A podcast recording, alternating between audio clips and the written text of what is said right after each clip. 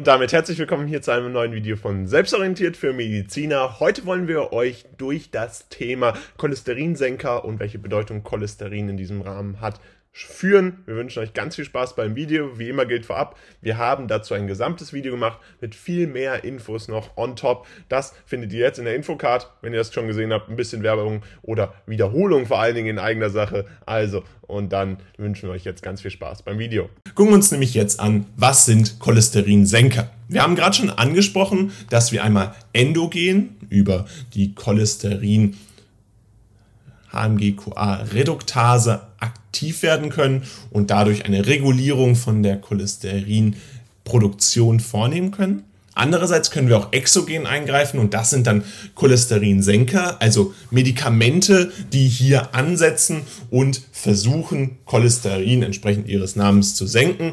Medizinisch ist hier relevant, dass diese Namen häufig auf Statine enden oder Statin enden. Also hier habt ihr dann immer so ein bisschen die Handelsnamen, die könnt ihr dann immer daran erkennen, dass sie auf Statin enden, weil wir hier Statine haben, die äh, als Medikament gegeben werden und zur Behandlung von erhöhten Cholesterinwerten im Blut eingesetzt werden. Sie werden dabei verschrieben, um insbesondere vor diesen Herz-Kreislauf-Erkrankungen präventiv einzugreifen, dieses Risiko für eine solche Erkrankung zu reduzieren und wirken dabei, indem sie die Produktion von Cholesterin in der Leber hemmen oder die Aufnahme von Cholesterin im Darm blockieren. Dadurch sinkt dann der Cholesterinspiegel im Blut, insbesondere das schädliche LDL-Cholesterin, das sogenannte schlechte Cholesterin, weil hier ein besonders schneller Transport stattfinden kann und dieses wird durch diese Cholesterinsenker dann explizit gesenkt und kann eben eingesetzt werden, um dann später in der Folge langfristig einen verminderten Cholesterinspiegel zu haben. Und da gibt es noch zwei weitere Folgen daraus. Einerseits muss man das Ganze immer häufig in einer Kombination mit einer Lifestyle-Änderung verschreiben.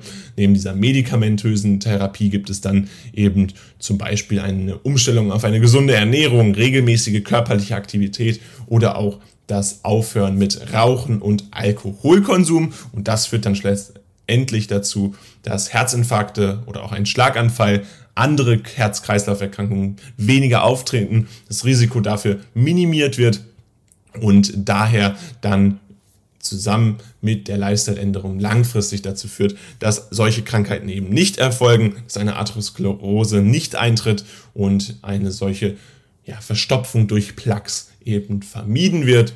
Das ist insbesondere dann hilfreich, wenn Lifestyle-Änderungen zuvor nicht so wirksam waren. Dennoch sind natürlich Lifestyle-Änderungen auch weiterhin dann indiziert und werden auch weiterhin dringend angeraten, weil man natürlich auch nicht langfristig diese Cholesterinsenker nehmen sollte. Und bevor es jetzt gleich weitergeht, wollen wir euch ganz kurz aufmerksam machen. Wir haben es eingangs schon mal erwähnt. Wir haben einen Kurs rund um Cholesterin gemacht. Da bekommt ihr jetzt sogar 10% mit dem Code MEDI10 auf unserer Website. Erster Link in der Videobeschreibung. Und das Tolle ist, dass wir da für euch viele Zusatzinhalte haben, die wir eben jetzt aktuell noch nicht freigeschaltet haben für euch auf YouTube. Und das ist unter anderem das komplette Video. Gesunde Ernährung bei hohen Cholesterinwerten ist enthalten, Hypercholesterinämie ist enthalten.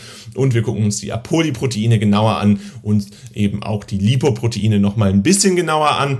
Außerdem sind es sechs ausführliche Texte und eben noch der Ratgeber rund um gesunde Ernährung bei Cholesterinwerten und mehr als 20 Verständnisaufgaben, damit die nächste Prüfung auf jeden Fall kein Problem ist. Und in anderen Fällen, wo ihr euch das vielleicht auch aus privaten Gründen anguckt, ihr auch eine Möglichkeit habt, euer Verständnis abzuprüfen, dass ihr auf jeden Fall für Cholesterin, das gesamte Thema, gerüstet seid. Checkt es unbedingt aus. Erster Link in der Videobeschreibung. Ein bisschen Werbung in eigener Sache und jetzt geht es auch schon weiter. Gucken wir uns zunächst an, was denn überhaupt Cholesterin ist. Denn eins ist klar, damit wir das ganze Thema verstehen können, müssen wir überhaupt erstmal ein Verständnis für diesen Stoff entwickeln und Biochemisch aufgedröselt ist Cholesterin ein Steroid und es ist ein lipophiles, unverzweigtes Molekül. Dabei entsteht es im Rahmen der Cholesterinsynthese. Unter anderem ein wichtiges Zwischenprodukt ist das Triterpen Squalen und entsteht aus Mevalonat bzw. HMG-CoA. Und hier haben wir die HMG-CoA-Synthetase und die HMG-CoA Reduktase, die auch das Schlüsselenzym der Cholesterinsynthese ist, daher ganz wichtig ist für die spätere äh, Cholesterinsynthese bzw. für die spätere Wirkung auch von Cholesterin und die Regulation der Cholesterinsynthese. Es wird in zwei Hauptklassen unterteilt. Einmal das LDL-Cholesterin, das heißt das Low-Density Lipoprotein und das HDL-Cholesterin, das High-Density Lipoprotein. Das sind die beiden zentralen Lipoproteine, in denen wir Cholesterin vorfinden können. Aber wir werden gleich sehen, es gibt auch noch weitere Lipoproteine, die sich dem Ganzen dann unterordnen und die hier eine Relevanz haben. Physiologisch ist Cholesterin ein essentieller Bestandteil von Zellmembran. Das heißt, damit die Zellen so existieren können, wie sie es tun, brauchen wir Cholesterin und es spielt eine entscheidende Rolle bei der Aufrechterhaltung der Struktur und Durchlässigkeit. Außerdem dient es als Vorläufer für die Synthese von Steroidhormonen, wie zum Beispiel dem Androgen Östrogen, was ja bei der Frau, aber auch bei der körperlichen Entwicklung eine große Rolle spielt. Testosteron, was wiederum männliche Personen besonders bilden und Cortisol, was in der Nebennierenrinde gebildet wird und da dann in der Zona fasciculata natürlich eine übergeordnete Rolle hat und als Cortisol dann auch in der Allgemeinmedizin sehr bekannt ist, auch im Laienverständnis sehr bekannt ist. Außerdem gilt Cholesterin als Vorläufer der Gallensäure, die dann ja wiederum für Verdauung von Fetten unerlässlich ist und daher eine zentrale Bedeutung hat. Was gibt es jetzt für Risiken, die mit Cholesterin einhergehen? Offensichtlich einige, sonst würden wir dieses Video nicht machen. Denn Risiken im Zusammenhang mit erhöhten Cholesterinwerten sind insbesondere die Entwicklung einer Atherosklerose, eine Erkrankung, die Arterien durch Ablagerung von Cholesterin verengt. Wir haben hier sogenannte Plaques wir sprechen dabei äh, von äh, atherosklerotischen Plaques, die wir in den einzelnen Gefäßen vorfinden können, die dann sozusagen das Gefäß verstopfen und dadurch ein schlechterer Blutfluss stattfinden kann, teilweise sogar gar kein Blutfluss mehr stattfinden kann und dadurch dann zu enormen Herz-Kreislauf-Erkrankungen führen kann, wie beispielsweise einem Herzinfarkt oder einem Schlaganfall, gehört zu einer der häufigsten Todesursachen in Deutschland und ist daher von zentraler Bedeutung, gerade in Industrieländern, wo wir eine enorme Zufuhr von Cholesterin über die verschiedensten äh, fettigen Nahrungsmittel haben.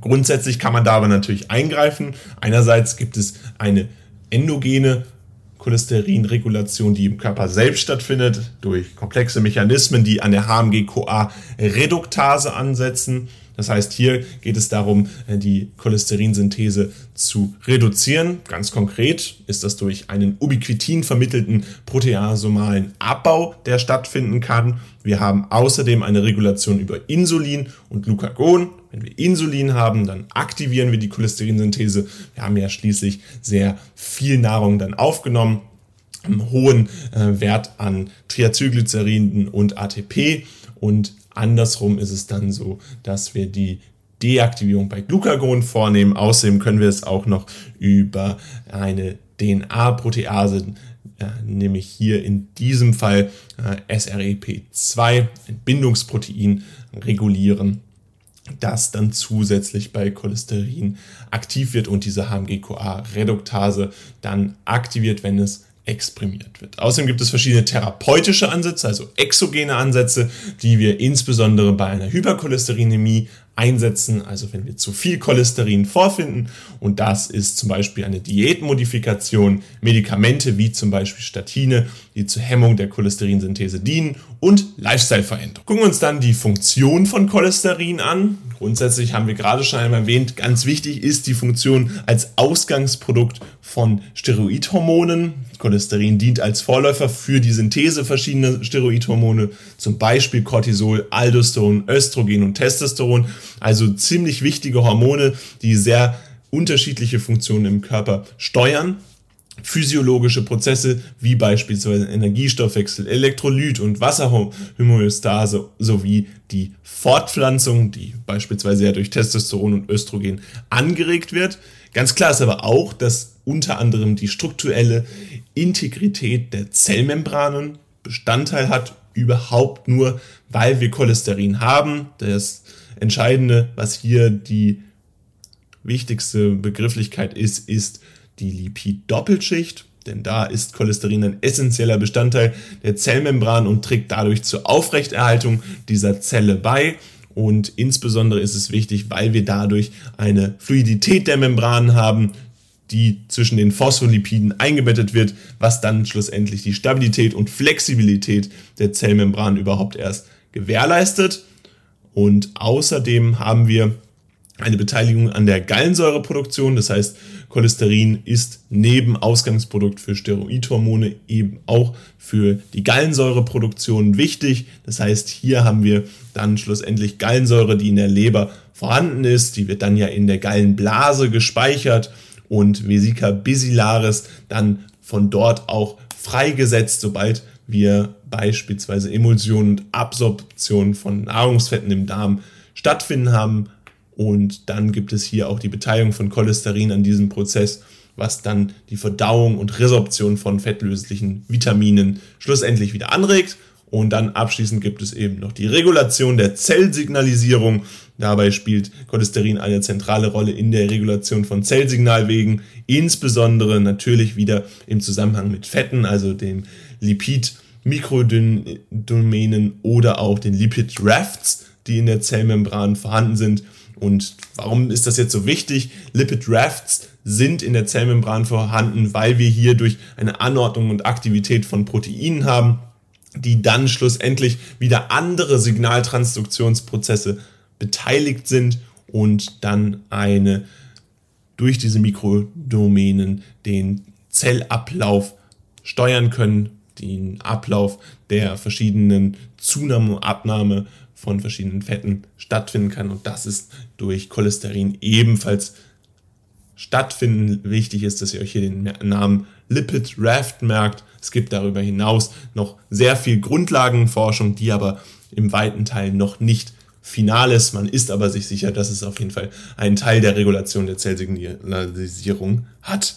Und dann gucken wir uns noch die Frage an, was sind überhaupt Lipoproteine? Und dafür haben wir uns vier wichtige Bestandteile, Charakteristika angeguckt, wie man so Lipoproteine einteilt. Grundsätzlich haben wir uns erstmal die Struktur und Funktion angeguckt. Lipoproteine sind komplexe Moleküle, die aus Lipiden, also Fetten und Proteinen bestehen, kann man sich so ein bisschen aus dem Namen ja schon herleiten. Und sie, dienen vor allem dem Transport von Lipiden im Blutkreislauf. Das heißt, wir haben jetzt unser Fett und das muss im Blutkreislauf natürlich zwischen den verschiedenen Organen transportiert werden. Und dafür haben wir dann einen hydrophoben Lipidkern, der dann von einem hydrophilen Protein umhüllt ist. Warum haben wir das? Naja, weil wir dadurch eine Wasserlöslichkeit haben und diese Wasserlöslichkeit führt dazu, dass wir Lipide effizient transportieren können und gleichzeitig aber eine größtmögliche Anzahl von Lipiden in diesem Protein vorfinden und dadurch natürlich einen sehr raschen Transport im Körper ermöglichen können. Und das dient dann wiederum dazu, dass wir verschiedene Syntheseprozesse oder auch verschiedene Abbauprozesse sehr schnell durchlaufen können. Deswegen ist unsere Verdauung relativ gesehen so schnell. Und hier ist ganz wichtig zu erwähnen, dass es ganz unterschiedliche Proteine gibt und die klassifiziert man nach der Dichte, dem Cholesteringehalt oder auch dem Triacylglycerid-Anteil. Lipoproteine werden also dann in die verschiedenen Klassen eingeteilt. Einmal Chylomikron, dann sehr niedrige Dichte Lipoproteine, sogenannte Very Low Density Lipoproteins, das ist VLDL, dann LDL, eben ohne das Very. Und dann gibt es auch noch High Density Lipoproteins. Es gibt auch noch sogenannte IDLs, die sich äh, zwischen dem VLDL und dem LDL vom Gehalt des, der Lipide einordnen. Das Cholesterinanteils, das ist, sind dann sogenannte Intermediate Density Lipoproteins, also die Namen sind sehr einfach zu merken, helfen sogar bei der Klassifizierung und dadurch kann man diese verschiedenen Lipidzusammensetzungen dann auch besser nachvollziehen und sieht man auch dann die Funktion. Wichtig ist das jetzt unter anderem, um zu verstehen, was eine Atherosklerose genau macht und wie diese entsteht. Denn eine erhöhte Konzentration von LDL-Cholesterin, was auch als schlechtes Cholesterin bekannt ist, ist mit dem Risiko für Atherosklerose verbunden. Denn hierdurch entsteht dann eine Herz-Kreislauf-Erkrankung, die insbesondere darauf beruht, dass sich Cholesterin an den Arterienwänden ablagert und zu Plaquebildung führt und dann führt das zu Gefäßverengungen, Blockaden und schlussendlich haben wir dadurch dann ein eben dieses bekannte Problem Schlaganfälle, Herzinfarkte, die bei einer Herz-Kreislauf-Erkrankung eben einhergehen. Warum ist es jetzt so wichtig, dass das LDL ist? Weil LDL tatsächlich der zentrale Transport, das zentrale Transportprotein ist, was wir hier vorfinden können und was insbesondere bei dem Transport von Cholesterin relevant wird und dadurch haben wir da einen sehr hohen Cholesterinanteil, der dann wiederum sich ablagern kann und insbesondere ein Gradmesser dafür ist, wie viele Fette wir zu uns nehmen und wie hoch der Lipidanteil ist. Andersrum ist es wieder HDL, was gutes Cholesterin ist. Warum? Weil wir hierdurch äh, Cholesterin aus dem Gewebe zur Leber transportieren und dadurch haben wir einen Abbau, der stattfindet. Und wenn wir etwas abbauen, ist klar, dann kann es nicht mehr im Körper sein, dann wird es schlussendlich ausgeschieden. Und wenn HDL eben überschüssiges Cholesterin zur Leber transportiert, dann findet genau diese Ausscheidung statt. Cholesterin wird entfernt, aus dem Körper entfernt. Wir haben also weniger Cholesterin und die Cholesterinwerte sinken langfristig wieder. Und genau aus diesem Grund ist HDL eben das Transportprotein, was zur Leber hingeht, besonders gut für uns und LDL besonders negativ, weil es eben von der Leber weggeht in den Blutkreislauf zu den verschiedenen Zielorganen, die hier dann relevant sind, unter anderem dem Darm, die dann hier eben das Problem hervorrufen und warum wir dann schlussendlich LDL als sehr schlechtes Lipoprotein wahrnehmen im Sinne unserer atherosklerotischen Krankheit. Und Jetzt geht's hier auf YouTube leider nicht mehr weiter. Weiterhin gilt, 10% könnt ihr mit dem Code MEDI10 sparen. Das komplette Video, was wir für euch aufbereitet haben, gibt es jetzt nur auf unserer Website. Erster Link in der Videobeschreibung. Dort haben wir mehr als 20 Minuten für euch aufbereitet ähm, die nochmal zusätzlich on top kommen. Gesunde Ernährung bei hohen Cholesterinwerten,